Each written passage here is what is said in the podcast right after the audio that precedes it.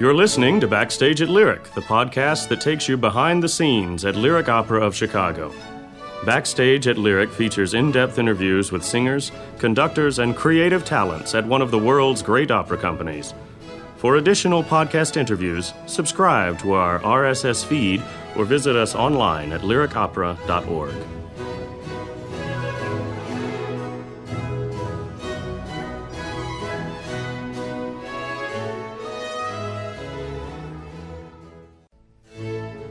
University of Chicago professor Wendy Doniger and stage director Peter Sellars are backstage at Lyric. You can There's a see lot it's a lot of blame culture in this family. You know, on uh, and on and on. it's like a chain reaction. They've all done things to each other. and you watch people truly suffering from blame, self blame, and blame. You you just watch the a group of people who don't function well because of their genuinely low, deep self hatred. It's painful, and Handel sets it so powerfully. Thank you for downloading this episode of Backstage at Lyric. I'm Roger Pines of Lyric Opera of Chicago. We'll be playing an audio transcript of the Discovery Series session that anticipated this season's lyric premiere of Handel's Hercules. For those of you who may not be aware of Lyric's Discovery Series, it's panel discussions featuring singers, conductors, directors, and scholars. We do one session per opera, and they usually take place a few days prior to the opening of each production. The Discovery Series is open to the public. You can check out our website at lyricopera.org for dates, tickets, and complete Discovery Series information. We include all the Discovery Series sessions as part of the Backstage at Lyric podcast. And now on to the Discovery Series discussion devoted to Hercules. I'm the moderator for this session. My guests are internationally celebrated in their respective fields. Wendy Doniger, today's preeminent authority on mythology, is Mircea Eliade Distinguished Service Professor of the History of Religions in the Divinity School of the University of Chicago. Peter Sellars, stage director of Hercules and director of three previous lyric productions, most recently Dr. Atomic, is one of the most innovative and powerful forces in the performing arts in America and abroad. I know you'll find tremendous food for thought in the discussion between Mr. Sellars and Professor Doniger. I hope you enjoy it. I confess to being totally intimidated by the intellects of our two extraordinary guests. No doubt I will ask one question and then just listen, along with all of you, to revelatory ideas and insights that will prepare all of us to receive everything Hercules has to offer. Wendy Doniger has long been recognized internationally as one of the most impressive and influential scholars of our time. At the University of Chicago, she is Mircea Eliade Distinguished Service Professor of the History of Religions in the Divinity School. She's also a member of the university's Department of South Asian Languages and Civilizations and Committee on Social Thought. Her research and teaching interests revolve around Hinduism and mythology. She's lectured extensively worldwide. The selected list of lecturers in her CV numbers more than 125, each lecture having been presented in a highly prestigious venue. She's written 16 books. Among them are The Hindus and Alternative History, Hindu Myths, a Source Book, The Bed Trick, Tales of Sex and Masquerade, Splitting the Difference, Gender and Myth in Ancient Greece and India, a translation of the Rig Veda, and The Woman Who Pretended to Be Who She Was Myths of Self Imitation. She's written a memoir and also a novel with a wonderful title. It's called Horses for Lovers, Dogs for Husbands. I've read that as a teenager, she studied dance under Balanchine and Martha Graham, that she was a summa cum laude graduate at Radcliffe, and that after receiving her master's degree at Harvard, she spent time doing research in Moscow and Leningrad before earning her doctorate at Oxford University.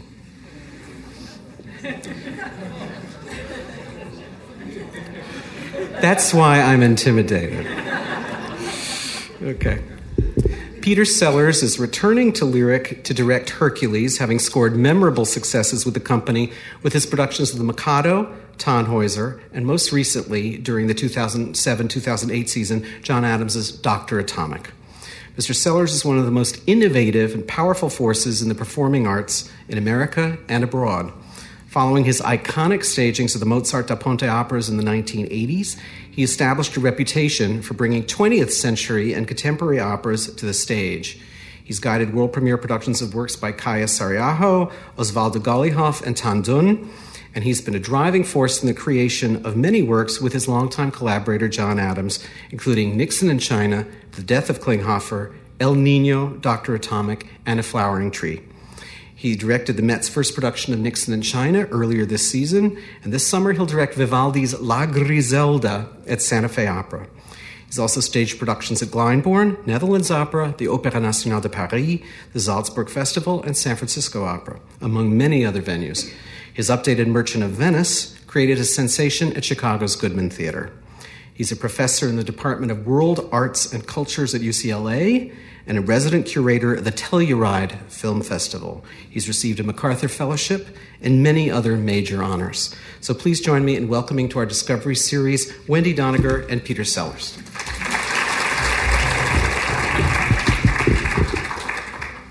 Now, this piece is new to all of us uh, here at Lyric Opera, and so I think it might be a good idea just to do the story in a nutshell, and I'll keep my fingers crossed that this is okay. Oh my God, It's are so, you sure? It's so complicated. no, uh, are you sure, Roger, you want to do that? Yeah, we got to tell people the story. All right, uh, very quickly. Could I do that? By all means. Would that be all right? Absolutely. Or do you have a version that you want I to have deal I have a little version, but go ahead.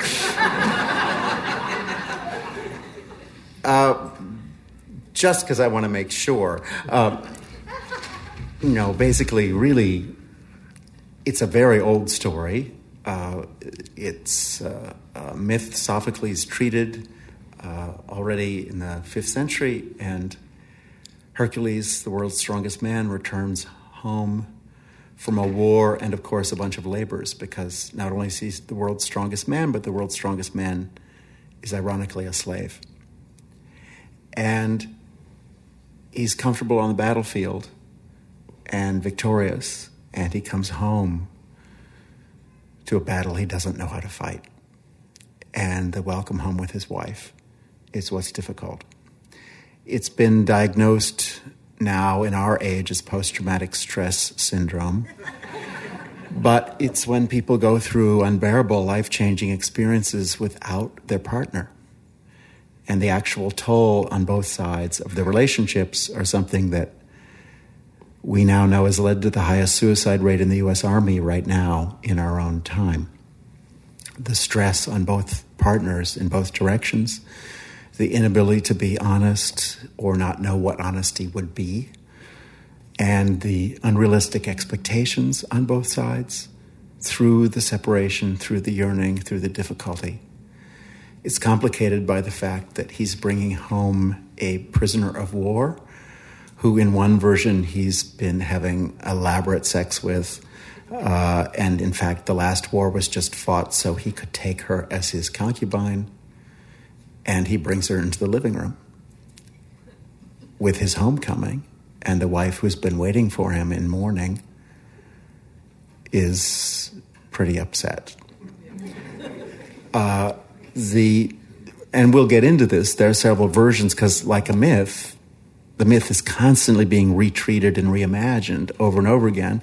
And one of the interesting things about this evening is we're doing Sophocles, fifth century Athens, Handel, the Age of Enlightenment, and today, which I'm not going to characterize.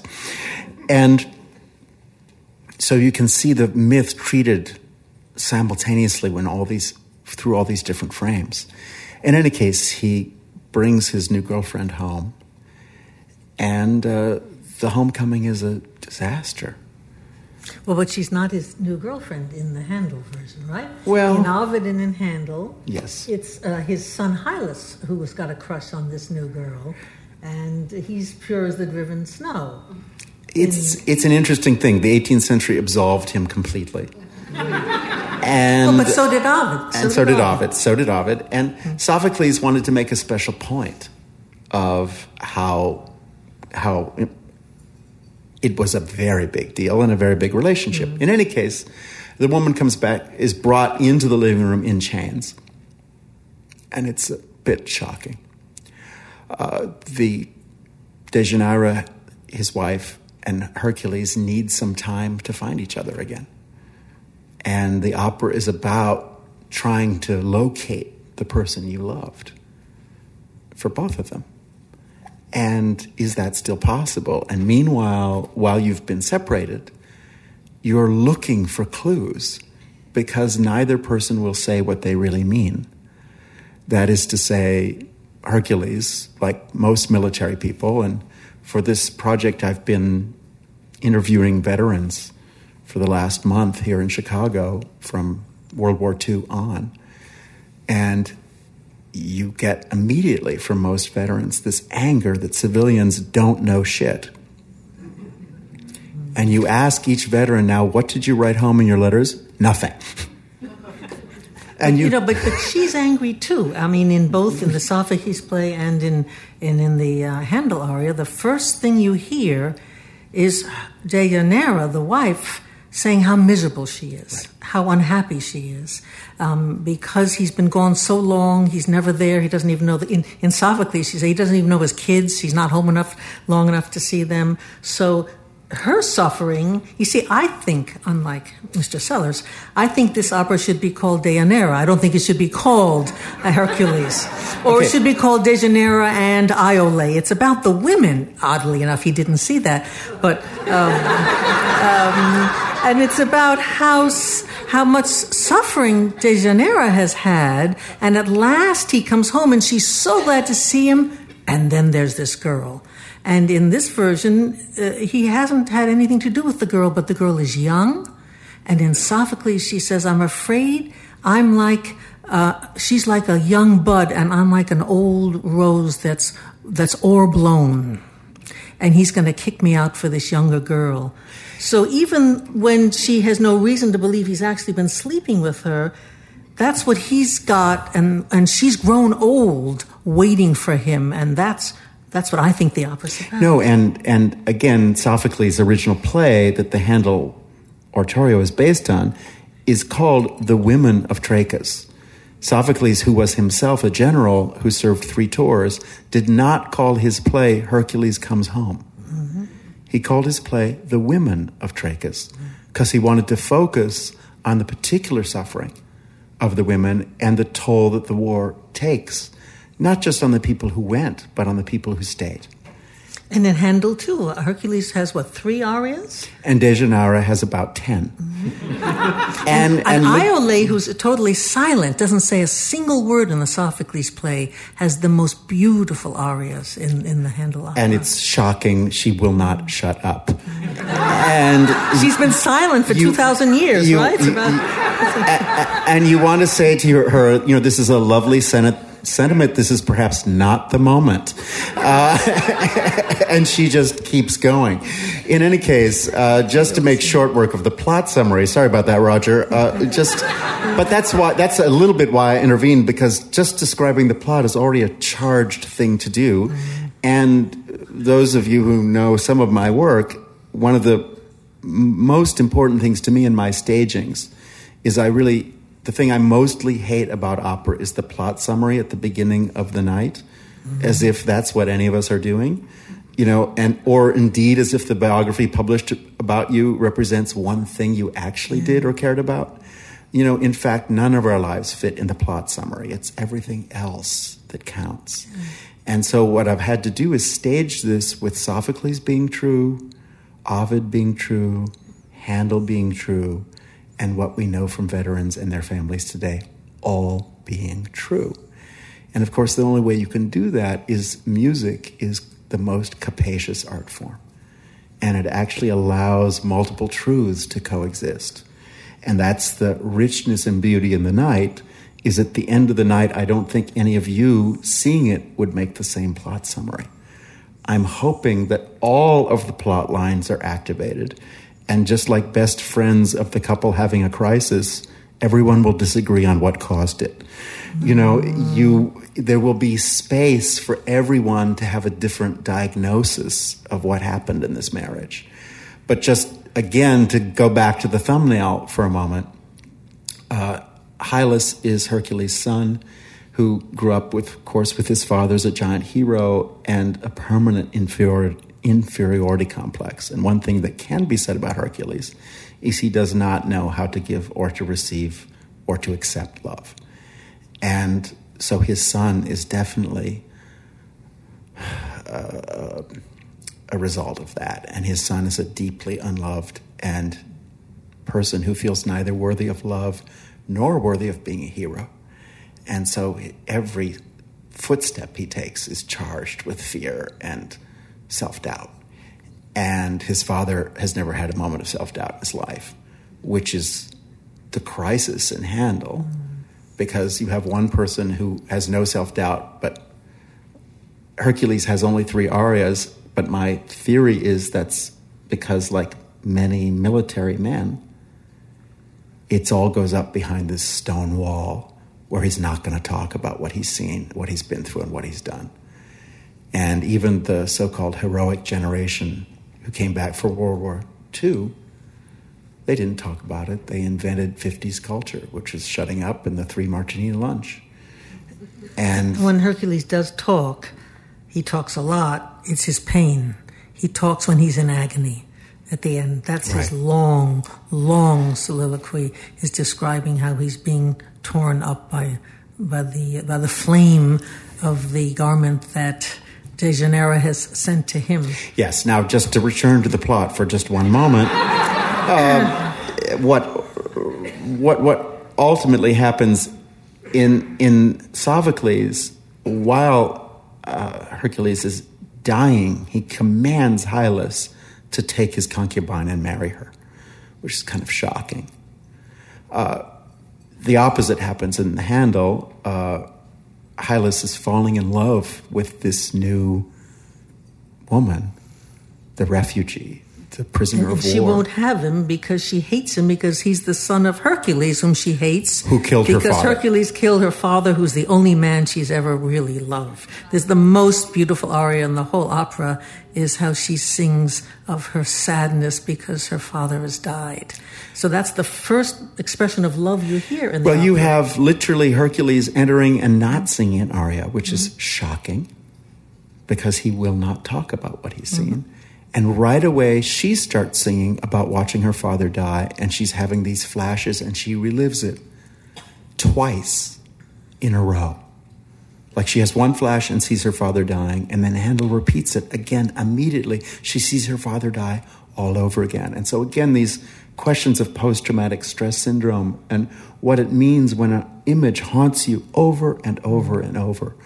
Or, as one Vietnam pilot said, last week, you know, when somebody asked him when, when he served in Vietnam, if he would say the real answer, it would be last night. Hmm. You know, it's that these, you don't recover from these things. They go forward with you your entire life. So Handel has her relive the trauma of her father's death all over again, while Hercules is completely silent. And so you get these two responses to war trauma back to back in the opera. And then Hercules sings, The god of battle quits the bloody field. And he sings the word blood, bloody, with these huge melismas where you hear the sound of pain. You hear all of this pain that's flowing through his body and his mind. But he can't share with his wife. In any case, the first act ends with a giant chorus about jealousy. And uh, I think the 18th century thought it was Deianira's jealousy, but mm-hmm. I've put Hercules on stage also because I think it's both partners who, when you suspect someone, when you haven't seen them for a long time, when you don't know how to react, you're reading every signal mm. negatively. You're certain that something's wrong, but you're not certain what is wrong. And so you keep reading everything negatively and he doesn't appreciate her. She she says to him, "I think you've been sleeping with Iole." He says, "You're wrong," and he thinks that's that's the end of it. Right. That's all he has to say. It's not true. Let's talk about something else. Right, and he and lies. So then the jealousy just festers right. in her, and he lies to her face. Mm-hmm. I mean, just point blank, and mm-hmm. says, "I think you have a problem." I am going to go to another award ceremony, and when I come back, your problem better be fixed. Mm-hmm. You know, everyone else around here is honoring me. you know, and so uh, you get. And meanwhile, everybody is doing a lot of self-medicating, and so um, there are in the Greek and uh, and in the Handel there are a lot of drugs. There's a lot of mind-altering substances and fluids and so on. It's all vapors and strange oracles, and there's, there's a lot of stuff that doesn't meet the eye and would not re- be reported in the newspaper. And you then wa- there's the, the greatest drug of all is the drug that she got from the centaur. well, so then when we get to a really dark place, and they're finally no longer speaking, and there, there's a kind of implied violence that it almost went to an extremely physically dangerous place, as well as psychological. She sings an aria that is one of the most terrifying things Handel ever wrote. Cease, ruler of the day, to shine. She asks the sun to no longer shine. And she says, I want Hercules and myself to be sealed in endless darkness. And she repeats it and repeats it and repeats it. And then finally the aria ends and she says, Some better spirit should accompany me, please. she says, I really can't go there. I mean, she sees, and I think it's one of the most moving things about this portrait of a woman on the edge. She constantly, in her deepest depressions, corrects herself, says, No, I can't go there. I want to love him. I do love him. I want us to be together again. And so she goes and buys him a very beautiful, beautiful coat. she made it herself in in Sophocles. Oh yeah, well this right? is North Face, Yes, oh, good. but but but it's exquisite. North Face doesn't send, sell a coat that's impregnated with, Well, no, a, then- with a then drug she- that no. makes the man you throw it on fall in love with. Right, so right? that- what she does- not available in the I Chicago show that. area.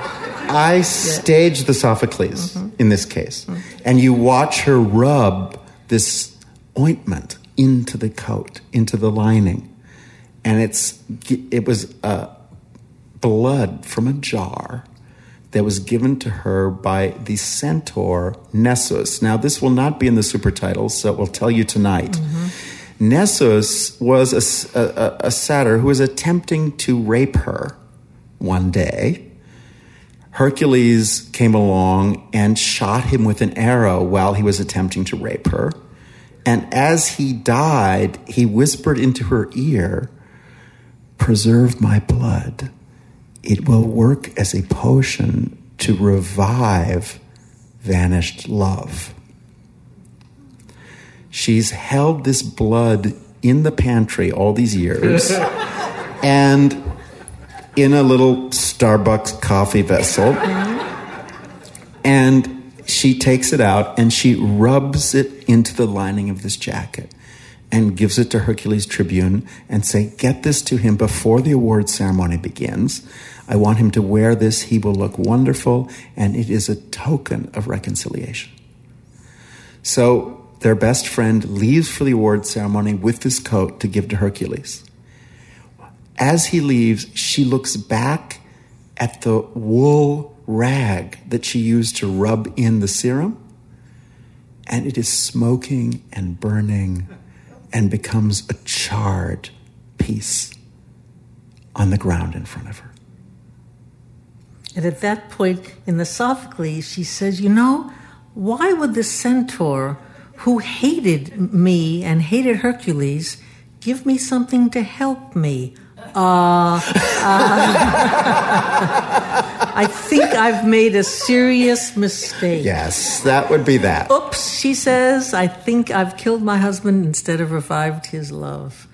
And what so happens it there is a lar- in both in Sophocles and in Handel, a large curtain comes down, and and we hear terrifying music of nightmare struggles, and then calm, and then nightmare struggles, and then calm, and then nightmare struggles, and then calm. And the man who gave the garment to Hercules describes what happened as Hercules proudly in the ceremony put it on. And the poison began seeping through his veins, and the, the coat itself merged with his burning flesh. And he struggles to take it off, but he can't. He's ripping his own body open, burning alive. And the way Handel sets that is incredible. He has Hercules burning alive in front of your eyes, but he's burning with rage. He's burning like many vets in an anger that has never, ever, ever been dealt with all his life. And it is, it is his, own rage which he's been burning in from day one. And finally, nothing can protect him from himself and from the rage that's enclosed in this jacket. And you watch this man burn in his own anger. Meanwhile, his son, who is this loving, shy being, suddenly has the mantle of his father to assume and starts screaming at people and ordering everyone around and going crazy. Because, of course, there's also been no space for grief. Everyone is just plunged into the cataclysm of this mighty hero is gone. And kind of fittingly for America, the world's policeman, uh, Handel has an incredible chorus which announces that the world's avenger is no more. All fear of punishment now is gone. Tyrants all over the world can step on the throats of slaves because the power that would prevent them is gone. The world's avenger is no more. It's a powerful chorus to hear in this time in our country. And then Deianira cannot forgive herself because the very hands that were rubbing in what she thought was a love potion. Or did she? Well, again, if I may, uh, uh, Wendy, this is where the artistry of the stage comes into play. I mean, that's what I try and leave for everyone to decide. And Handel's know. music you never know goes very far. You never know whether she talks about using this this drug to inflame his love. she Right. uses a metaphor of fire, and then later on she figures it out. And um, in Sophocles, Hylas blames her for killing his father and drives her to suicide. And then, when he decides that she in fact was innocent, that she didn't know what it was, he then blames himself for killing his mother. So You can see lot it's a lot of there's a- blame culture in this family. You know, on uh, and on and on. it's like a chain reaction. They've all done things to each other. and you watch people truly suffering from blame, self blame, and blame. You you just watch the a group of people who don't function well because of their genuinely low, deep self hatred. It's painful, and Handel sets it so powerfully. Dejanira has a mad scene, you know, but not in the tradition of operatic mad scenes. I mean, Handel, across his life, hospitalized himself three times for mental illness. And he frequently wrote music that, for benefits for the first mental hospitals. And of course, he supported prison reform and, of course, the orphanages. All his life, he was concerned with people who were suffering, with people who were weak, with people who were fragile, with not the power people, but people whose mental instability and lifetime of suffering had left scars.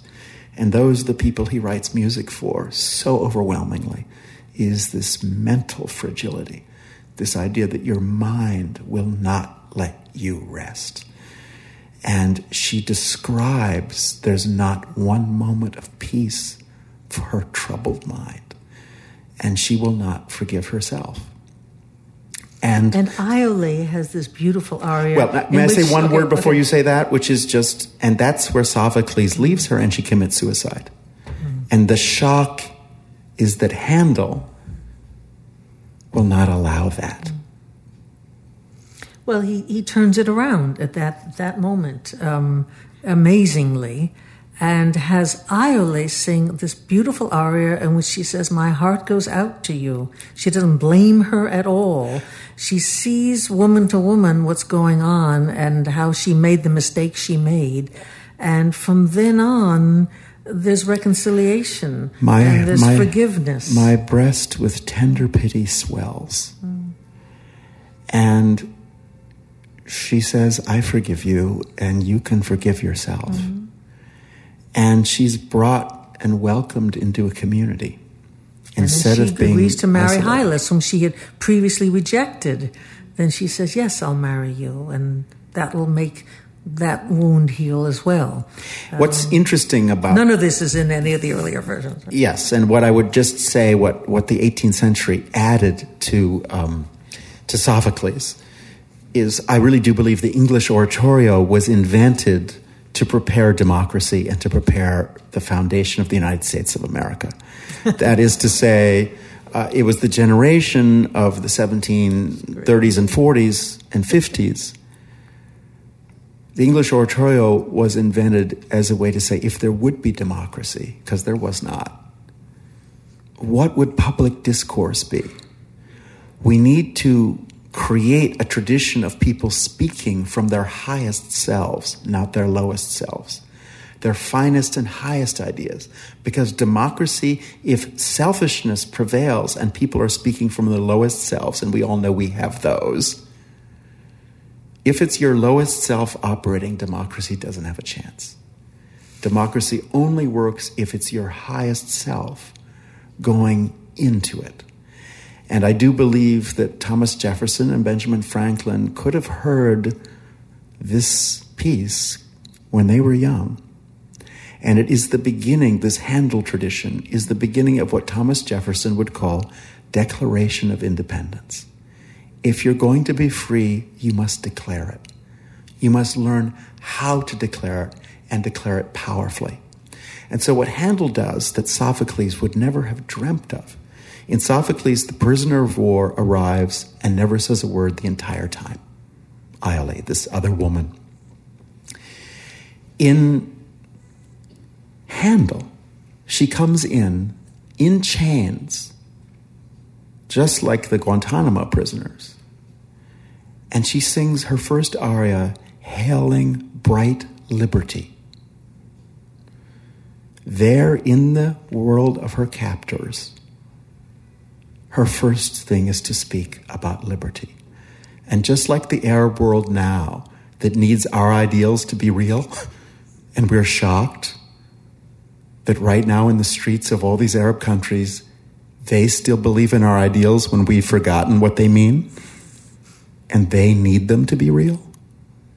It's very moving to have the prisoner arriving in chains to our country saying, Hail the, lib- the goddess of liberty. And over and over again, as in every generation of America, and it's the greatness of this country, it's the immigrant and refugee who reminds us of our own values and says, I'm here because I need these values to be real.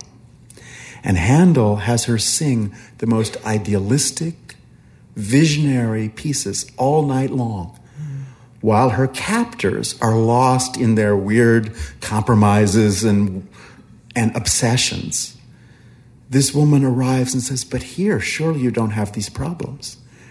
And she's hoping for everything else from this new country. And in fact, the evening ends with the refugee, the woman who came in chains, offering forgiveness. And this amazing gesture of healing, of generosity, of inclusion, and that again, the society itself takes a new step forward because of our newest citizens is a very powerful image that's not in Sophocles at all and is very much in Handel. Mm. And Handel refuses to let this piece end as a tragedy with suicide and despair, and instead says, No, we're going to move forward. And we're also going to honor the fallen. And the final chorus is shocking. To them, your grateful notes be heard, And it's a chorus of gratitude to people who have served and suffered. And it includes the soldiers and the women who stayed behind. And it's a shocking image that is the 18th century. It's the age of enlightenment. It is this idea of we have to make a better society. Together. And this music rings out with that conviction, with that heartfelt joyousness.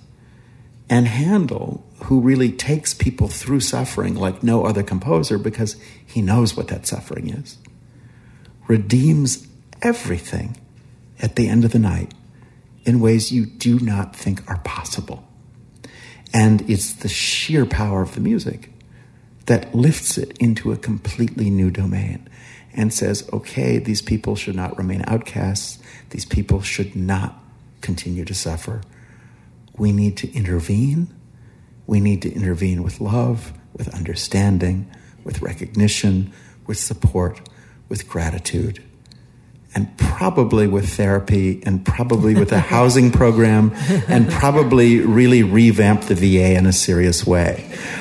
And that's one reason we're doing this now here at the Lyric Opera, which is located in something called the Civic Theater. Because Greek tragedy was intended as a civic gesture. Sophocles would present the worst case scenario to say, let it, let's not let it go there. Let's intervene before that.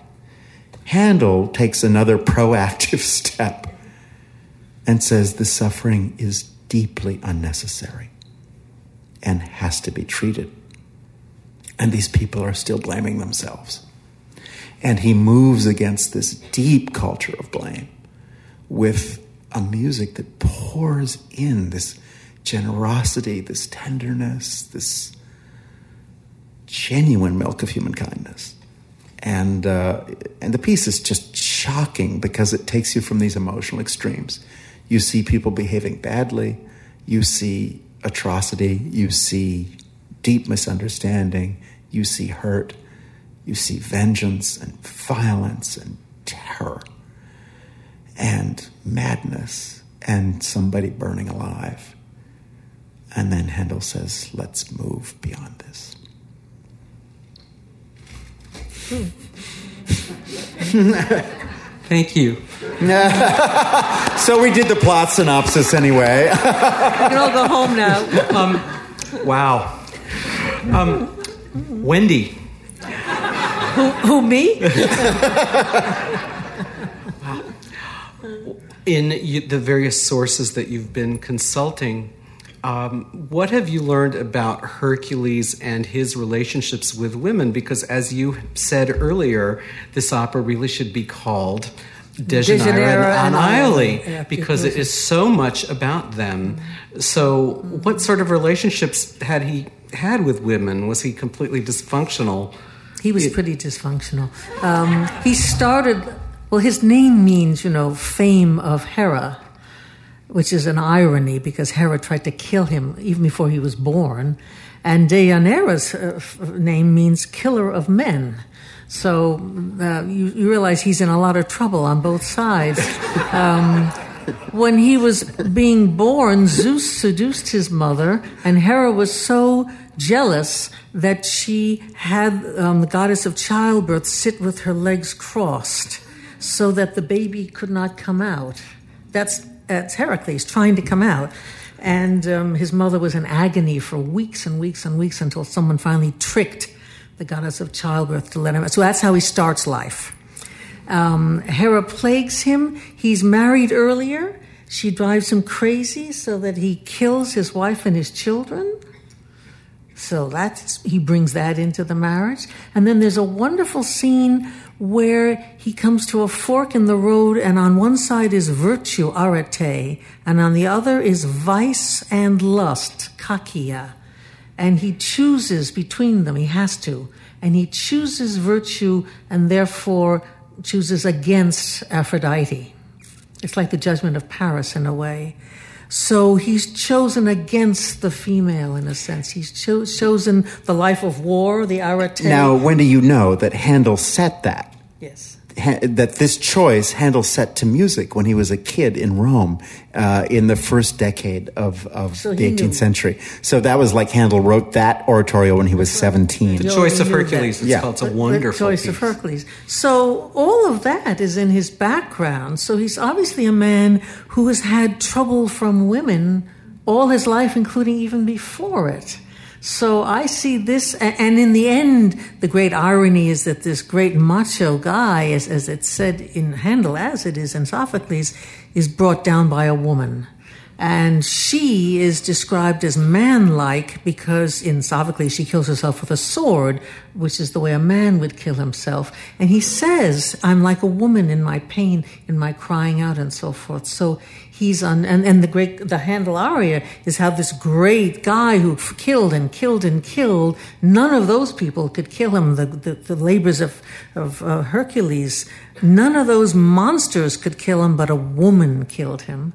And the other way that he's killed, which is, I think, really part of, of, of Peter's scenario as well, is that the centaur Nessus, right, in a sense, when he forgives Deianira and says, She didn't kill me, it was really the centaur that killed me. And there had been a prophecy that he- he would be killed by somebody dead.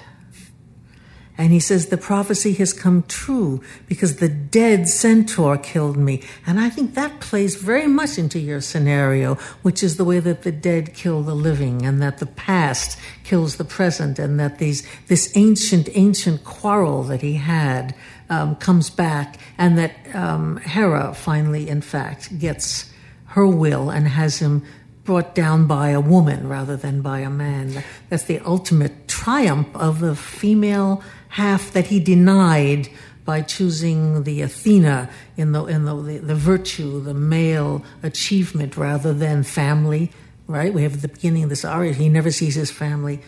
I see that as the woman's vengeance against um, Hercules in, in the opera. And would you say a word about Ovid? Because Ovid is also in the mix of Handel. I mean, partially the Handel is based on Sophocles, but partially it's based on Ovid, and that's a really tricky combination. It's based on Ovid in several ways. First of all, he's innocent in Ovid, as he is in Handel. Um, she's wrong to uh, suspect him, and at that point, you get into Othello, you get into A Winter's Tale, you get into someone who's wrongly jealous, who destroys herself. Our Act case. One ends with one of Handel's most tremendous choruses, the, famous jealousy. jealousy. chorus, which actually quotes Shakespeare's Othello. Mm-hmm. Uh, and there's like a handkerchief floating in the air as Handel sends, sends uh, uh, uh, trifles light as air, which Mm-hmm. of course is those are the words right out of Othello. So that's how, that's where Act So One that ends. comes there.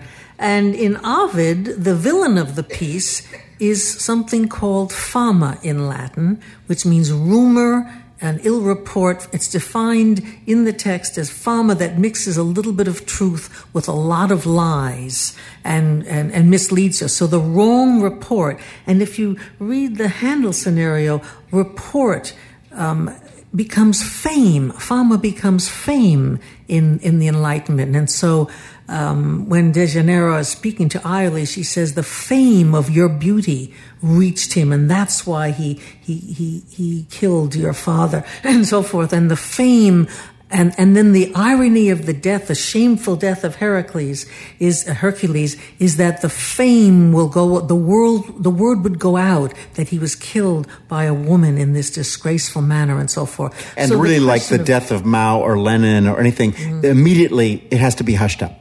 That's right. They, If they you don't let anyone know Hercules is dead. Nobody can ever hear this. Nobody can. The immediate, the first thing that happens is say, we can't tell anybody. Don't let the fame of this go to his enemies. Don't let his enemies hear. So the the fama, the the ill report, the the rumor, the words that circulate, um, are in some ways the villain of the piece here. As and that's what he gets from Ovid. The the the evil uh, role that. Um, reputation, caring for reputation, caring for what people hear, say about you, and also the way the bad news travels fast and that the way that Deianira is ashamed uh, that he, well, Hercules also. Hercules a lot. Hercule is also famous for having seduced 50 maidens in a single night and impregnated all of them with sons.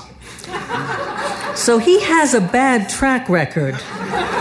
Or an impressive one, whatever. Yeah, you know. Uh, uh, but but you know, uh, the, the, for me, the the other thing that's interesting in Handel's music is that you feel Hercules himself is confused.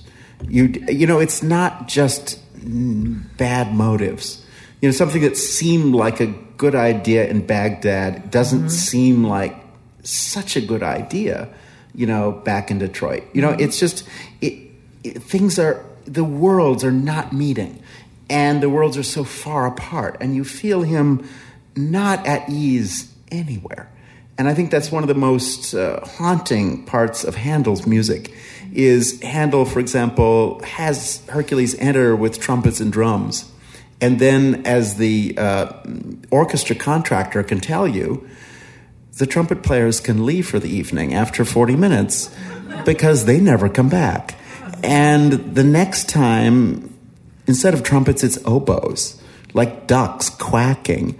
And it's like the weird martial music has transformed into mocking, empty gestures that no longer feel heroic, that feel like an empty joke.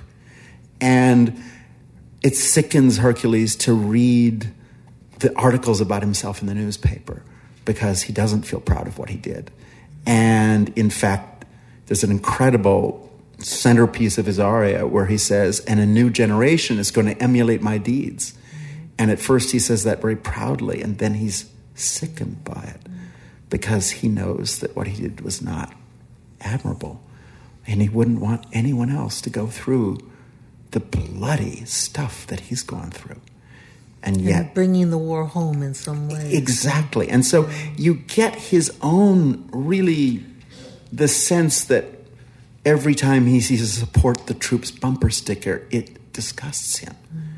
You know, he feels it as an empty gesture, and at the same time, none of this makes sense. And you get his rage, you get his sense of not fitting in any world, you get his sense of always doing someone else's bidding.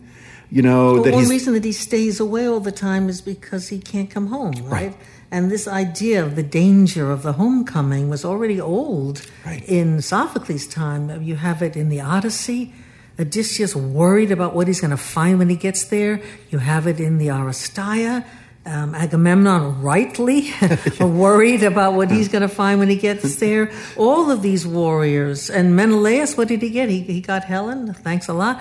Um, um, they're all worried about the Nostos, the homecoming partly because it's supposed to be so wonderful. Oh, if only we can get home. Oh, only to be back with the family. And at the same time, from the earliest records that we have in, in Greek literature, the homecoming is scary. Um, it's For something you sides. cut off. You don't. Yeah, and Odysseus took a long time to get home too. Right. You know, you you don't you don't rush home. It's right. it's always because the world has changed. Um, Martin Guerre, um, the wonderful Natalie Zemon Davis book about the the return of Martin Guerre. Another man has taken his place, but everybody says he wouldn't look like himself anyway because he's been in this terrible war. He won't be himself when he comes home. How do we know which is the real one? That's another terrible homecoming. And right now, even in the age of internet, you know, the the US Army constantly you never know when somebody's coming home. You know, the flight is canceled, then it's a week later, then suddenly they're back in. Then, you know, and as mm-hmm. we have now with these multiple tours of duty where soldiers are really really hurting in ways that are new because never in history have there been these extended tours of duty over and over again with very little time in between, mm. particularly the National Guard people whose lives are collapsing because they can't plan for anything in their life because they're called back constantly, constantly, mm. constantly. So in we're in that the uncertainty of the whole thing is truly unbearable. But, you know, that's all too in America. There's a great film called The Best Years of Our Lives with Fredric March and Dana Andrews, right. these three guys that come, and, the, and that wonderful um, uh, actual soldier from World War II who had lost his hands, who acted in the in the movie with with paraplegic um, no, artificial hands. And it's about how hard it was to come home. And I think that was World War II. It was already bad. Already, it was bad in Troy. It was always. Bad. And of course, in America now, in the last fifty years, I mean, World War II people were welcomed home with a sense that they had done something. Yeah, but they didn't get jobs. Right now, it's more extreme. Mm. The no jobs. And also, for the last 50 years, America has not agreed about most of its wars. And therefore, most soldiers can't come home feeling proud. And the American public has confused two things, which is the soldiers who fought the war and the politicians who invented them. Mm. And if you have an issue with the war, address the politicians, but not the soldiers who are being shot at and blown up and doing a job they were hired to do and were not asked whether they wanted to do it. And so we have this 50 year period where soldiers have never been welcomed home wholeheartedly, but always come home with a terrible feeling. And nowadays, talking to a lot of veterans, most soldiers will not put it on their resume because it's assumed by human resources people that they're damaged goods, you know, and, and so you get people hiding their service, you know, and truly ashamed. And so the, the complications of coming home are so intense in our period right now. And of course, what the families go through, because as you know, on military bases, you know, the family, you're just moved to that military base. You don't know people around you, you don't have people to turn to. And so the wives and the kids are over and over again without a support system, without close friends, without people you really know. And so on the bases, just waiting for news, which then changes every day. All of the ups and downs are are truly unbearable and push people over the edge. And so the suicide rates that we know about are about servicemen. What they are not talking about are the families. And what they're not talking about is veterans. I don't think it's no, it's not news to people in this room that one third of the homeless people in the streets of Chicago are veterans. And from broken broken homes and broken relationships. And you ask some veterans what they got from the army, and they will say a divorce. And, and this play, this opera, is situated right in the heart of that crisis. But it's so upbeat in its ending. Well, what again, can we, what can we take? I think it's that? meant to be genuinely healing. Mm-hmm. I mean, Handel is somebody who believed in healing, and he wrote music of healing. And in Orlando, in in piece after piece, mm-hmm. Handel in the last act intervenes with music of healing. He shows you the despair, he shows you the crisis, he shows you people not being able to live with each other, but more important in Handel's music, people not able to live with themselves. And he, he's written the music for that. But, the, but also, what makes the healing possible in the Handel play is uh, Zeus, Jove, right? There's a uh, the fact that Hercules dies in agony is then uh, transformed into a moment of deification, beatification. You know what? That's not in this version. Um, uh, uh, it doesn't happen here? It so doesn't happen here. Uh, you know, just like the old Penn Station, we've lowered the ceilings considerably. that that high altitude moment is gone. Uh-huh. Um, no, but what I would what I would say is is Handel is is using a gesture where I think it's the people who have to do it. And I think that's one of the most powerful things that Handel has done is what would normally be a deus ex machina, you know, is actually handled by a courageous woman who's mm-hmm. actually was brought from a foreign land, but she now lives here. And that's the powerful gesture at the end. It's not a goddess out of the sky. Mm-hmm. You know, it's a woman who came on a plane. And and that's very powerful, I think. And that I think that's where Handel really is trying to go. May I ask you, Wendy, just one thing since you're here, and I mean, how often you get to be with this awesome being? Um, would you just talk about a few Hindu connections? Because, you know, we keep saying Greek, Greek, Greek, and I, I love Greece, and it's why there are Greek columns in front of the post office. You know, I, it's all wonderful. But just not everything on earth is Greek. And in fact, the Greeks weren't exactly Greek because a lot of Greek mythology actually comes from Africa and India and and all this stuff really belongs to the world in larger ways. Would you just say a word about few of the images the women with snakes the the fire woman the, uh, some of the images that are impregnated into this material that are so charged? And our greek and we're so proud of our greek heritage but our greek heritage really is as we're learning in america much wider than that. Well certainly the the tale of a terrible war and its aftermath is, is shared by Greeks and Indians, and there, uh, there's the great Indian epic of the war, the Mahabharata, which has a fabulous book called the Book of the Women, right, right after the battle, right, uh, which again acknowledges who it is who suffers, who it is who gathers up the bodies of their of their children, the mothers the mothers who gather up the bodies of their sons from the battlefield. So that's shared certainly across across the Indo-European cultures, and it's shared in a great poem as it is in, in the Homeric poems. Um, and there are in India, as there are in Greece, later plays and poems that derive from this, that, that take these moments right. up in various ways. Um, but there's also um, in India the image of the woman made of fire, the woman made of snake, um, the scary, terrifying, um, monstrous woman, which is a real mythological image that dominates later Hinduism in some ways.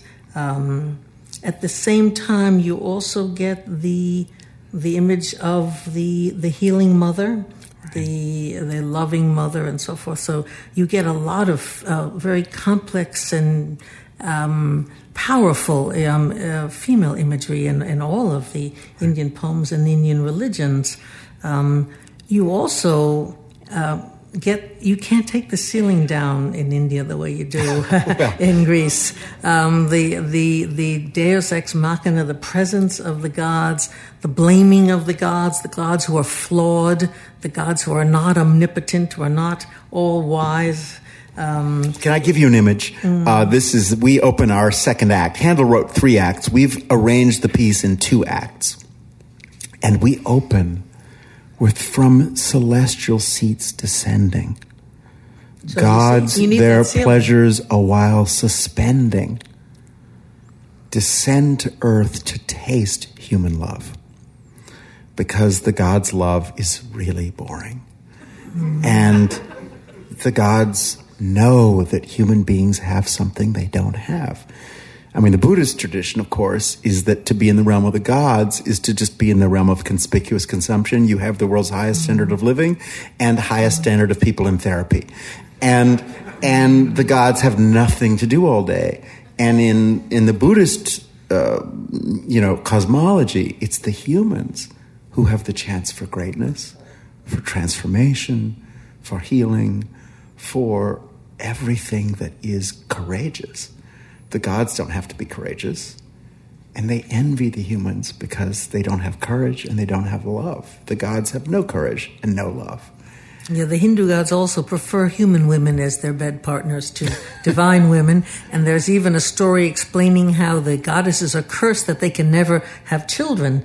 So the gods have got to come down on earth to, to produce their offspring. And there's even, uh, there are famous stories, but one in particular of a woman who is so beautiful that the gods fall in love with her and they take the form of the man she loves. She's in love with a human man. and the gods look just like him and they stand she's got five of them the real guy and four guys and she has to choose which one and she wants the human one what she does not want is the God wow. who is immortal and all powerful. She wants, and the way you can tell the difference if you look carefully, if you're ever in this situation where you have to choose between your husband and a God who looks exactly like him, is that unlike um, humans, the gods do not sweat, they do not blink, they their feet are not quite on the ground. Um, and in other words, she wants the guy that that sweats and that that has flaws and um, the, culture as a whole. This story is known in, in Greek as well as in Indian. The idea that you don't want to marry a god, that what you value in human life is its frailty, its brief expanse, and and there's a rejection of, right. of, that superpower and that perfection when it comes to love. And of course, Handel takes that image of the gods leaving heaven to descend to earth for Hyllus to mm-hmm. sing to Iole mm-hmm. to say, "You come as a refugee to my country, but for me, you're a goddess who mm-hmm. left heaven mm-hmm. to join us here on earth." So it's the most poetic way to welcome a refugee. Mm-hmm and to say you come the, from another world. You come from this other world. Mm-hmm. You've stepped into my life to taste love, human love. Mm-hmm. I wanted to make sure that we said a word about the chorus, which is so essential in this piece as they are in all Handel oratorios and how they function. And we have some of the most beautiful chorus members right here in this room. Thank you, thank you, thank you. Astounding, beautiful women. Hello.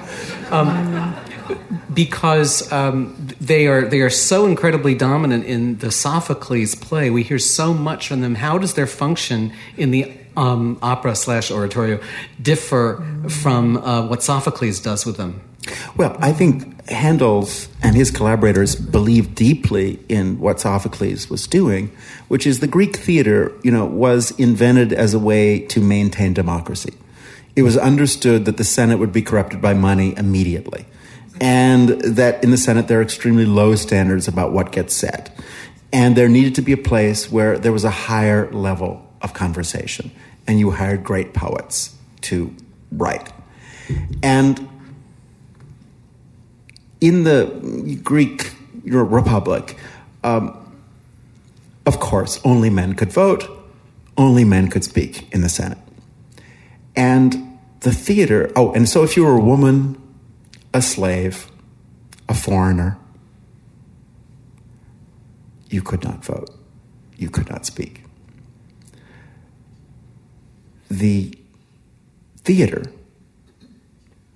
the name of almost every Greek play, is the name of a woman, a slave, a foreigner, a child, or a soldier. All the people who had no voice in the Senate. And if you were a citizen and voted, you had to attend the theater. It was mandatory, and the City Council of Athens would pay for your ticket if you couldn't afford it.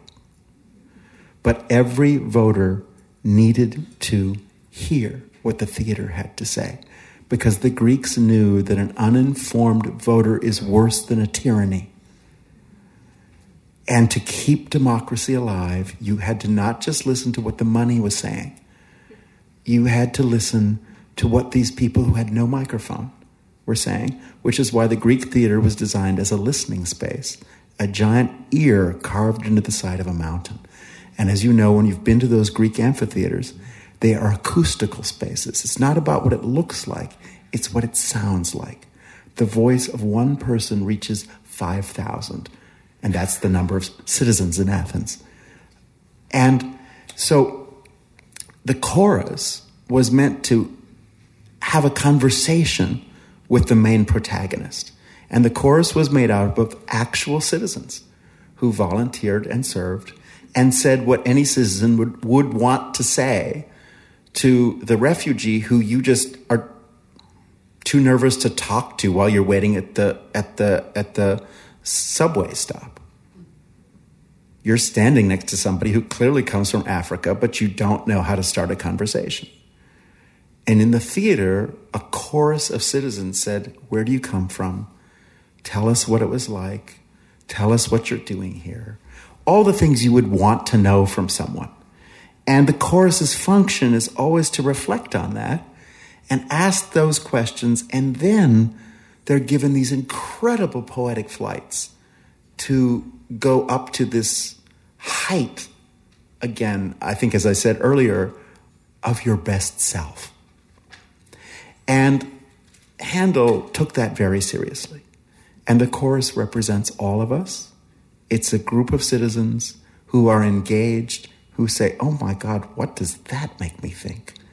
Or when somebody's really uncertain, goes in and says, please go ahead and be strong. Well, I, let me give you the actual words of the first chorus when Hyllus is going to try and go to the ends of the earth to find his father when they still don't know if he's alive.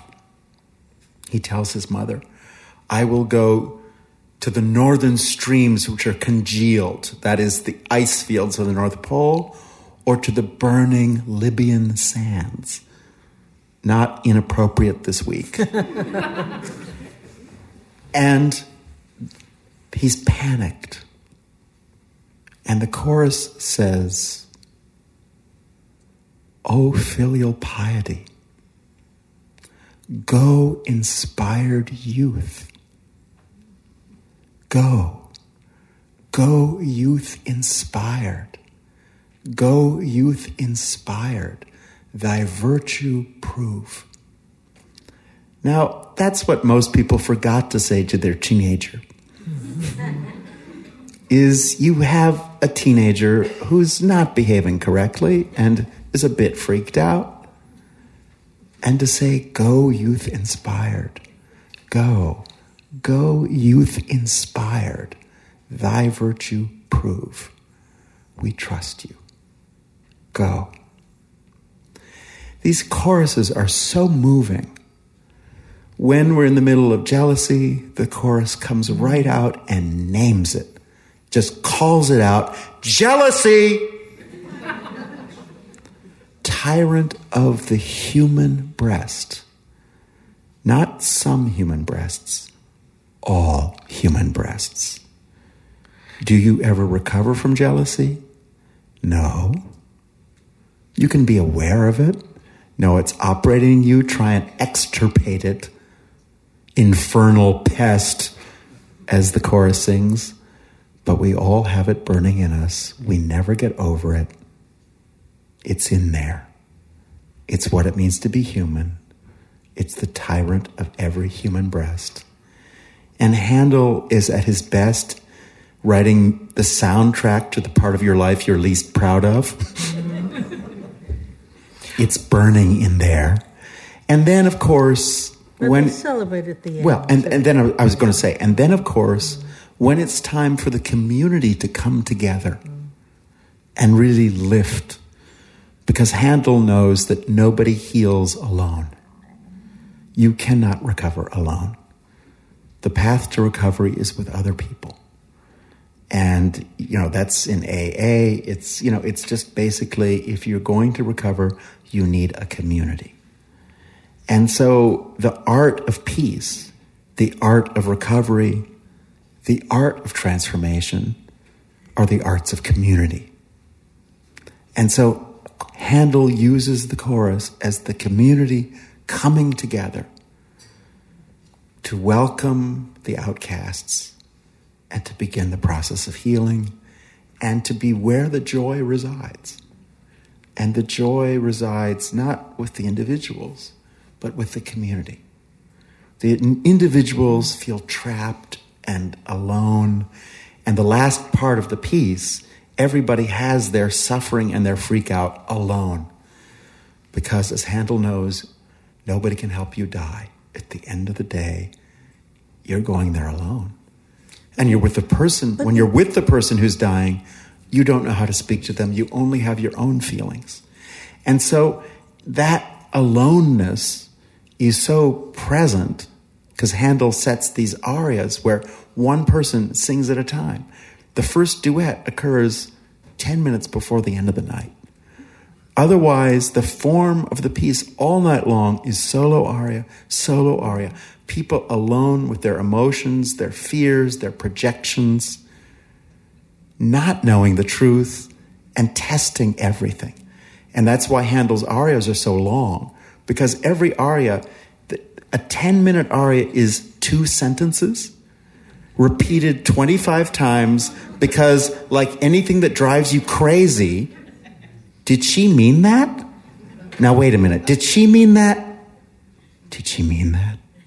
You go through this, and like something your mind will not let go of, you go through it a hundred times, every time with a different inflection That's Handel because he knows how the human mind works. He knows how the human heart works. Is you don't say, okay, I'm going to leave that alone. As soon as you say, I'm going to leave that alone, you obsess on it and you, it goes around and around and around and around. And the other thing, while we're just speaking of the formal quality of Handel, he writes in something called the da capo aria, which is you state something, usually quite frequently, over and over and over again, and that's called the A section. Then you have a contrasting section, like maybe I'm wrong. And then all the first material repeats all over again, but feels different. Like I, the example I give, for example, from Handel's Julius Caesar is, you know, Henry Kissinger saying we are not bombing Cambodia. Then the B section is, of course, we're bombing Cambodia. And then the return of the A section is, I repeat, we're not bombing Cambodia. You know, it's that inside everything is another truth. And so that creates a kind of tension. This circular form is people are frequently, well, the other example I give is Chekhov, is to Moscow, to Moscow, to Moscow. Then the B section, we're not going to Moscow. And then to Moscow, to Moscow, to Moscow. It actually most of our lives, we tell ourselves, today is the day I'm going to change my life. And then tomorrow comes a lot like today came. and, and the essential stasis, but it feels different the second time, which is Handel's genius, because he invites the singers to make up all kinds of ornamentation. So we return to a place we've already been and it feels familiar, but we also feel this tension of still wanting to move on. And so the second time we come to the material, we feel differently about it, which is Handel's particular genius. He catches people trapped, but who yearn to move forward. And it's what makes the human struggle so powerful in Handel. So those are the musical shapes. I wanted to say something about the chorus. Yes. Um, which I think, just to add to what you said, I entirely agree. But in this particular play, for the chorus at the end to do all the work of reconciliation that Peter's speaking of, is particularly wonderful because the idea of what people in general think has been so destructive throughout the play until now, throughout the whole opera. They're going to think that what we mustn't, as you said, we, mustn't let them think that Hercules was killed by a woman. We mustn't let them think uh, um, Deianira was worried about. They'll think that my husband's unfaithful to me.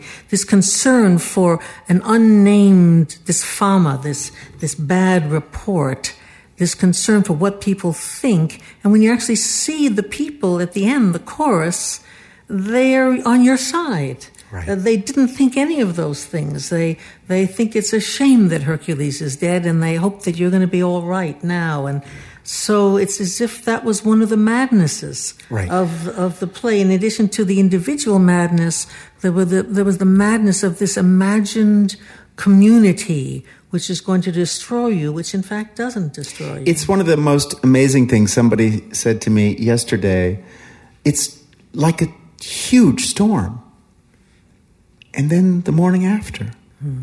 when it's calm and you can't possibly imagine those two states in the same world. During the storm, you're just sure that this is just a disaster. And then it changes. It's fine. The waters calm down. The sun returns. We're okay. And it's this incredible way in which, when you're in that mental turmoil of the storm, you just mm-hmm. think everything's wrong. It's amazing that Handel could turn it around like that. When I first read the Handel scenario after reading the, the Sophocles, it reminded me of the film Never on Sunday with Melina Mercouri, where she retells the Greek tragedies, and in the end, Medea didn't kill the children. They all went, no, to, the the seashore. Seaside, yeah. Everybody goes to the seashore. um, that he should pick a play which, even among all the Greek tragedies, is one of the darkest. Yeah and has one of the most dark endings. And to turn that around is really to say something about rewriting history, rewriting the image of what the human being is. It's it's it's really chutzpah in a way that. and if I could this. just say, because I'm so patriotic, um, it's what America brought into the world. Is the idea that there isn't just a sad ending. And that, you know, when Thomas Jefferson said life, liberty, and the pursuit of happiness, he meant that deeply. And this piece is from the generation mm-hmm. that raised Thomas Jefferson, where life, liberty, and the pursuit of happiness is why we're here. And therefore, it is unacceptable to end with this senseless mm-hmm. tragedy. Yeah. And everybody needs to be turned around, to be welcomed, to be forgiven, to be honored, and to be taken care of. And on that positive note, we, we've gone wildly over our time. Thank you so much, Peter Sellars, Wendy Doniger. You've been listening to Backstage at Lyric, the podcast that takes you behind the curtain at Lyric Opera of Chicago. For additional interactive content and to order tickets, visit us online at lyricopera.org.